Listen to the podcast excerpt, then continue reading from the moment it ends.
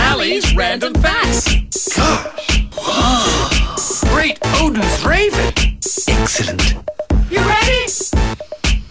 Okay, now you might not have known this, but when traveling on an aeroplane, you actually lose a large percentage of your taste buds while you're up in the air. You know how you say plain food's bland, plain food doesn't taste that great?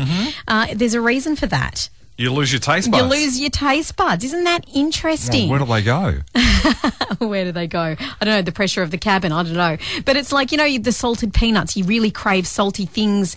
But apparently, um, the perception of saltiness and sweetness drops about 30% as high altitude uh, m- has a reasoning behind that. I'm not really sure why it does it, but that's apparently the study. Well, perhaps that can be a fact one day, Ali. And according to some foreign studies, under dry and low air pressure conditions, the sensitivity of your taste buds just reduces by about 30%.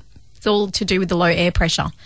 Wow. Yeah, there you have it. Rumor has it Rumor has it. that's what happens. Yep, Thanks for that. that's okay. And that's my random fact here on the wave.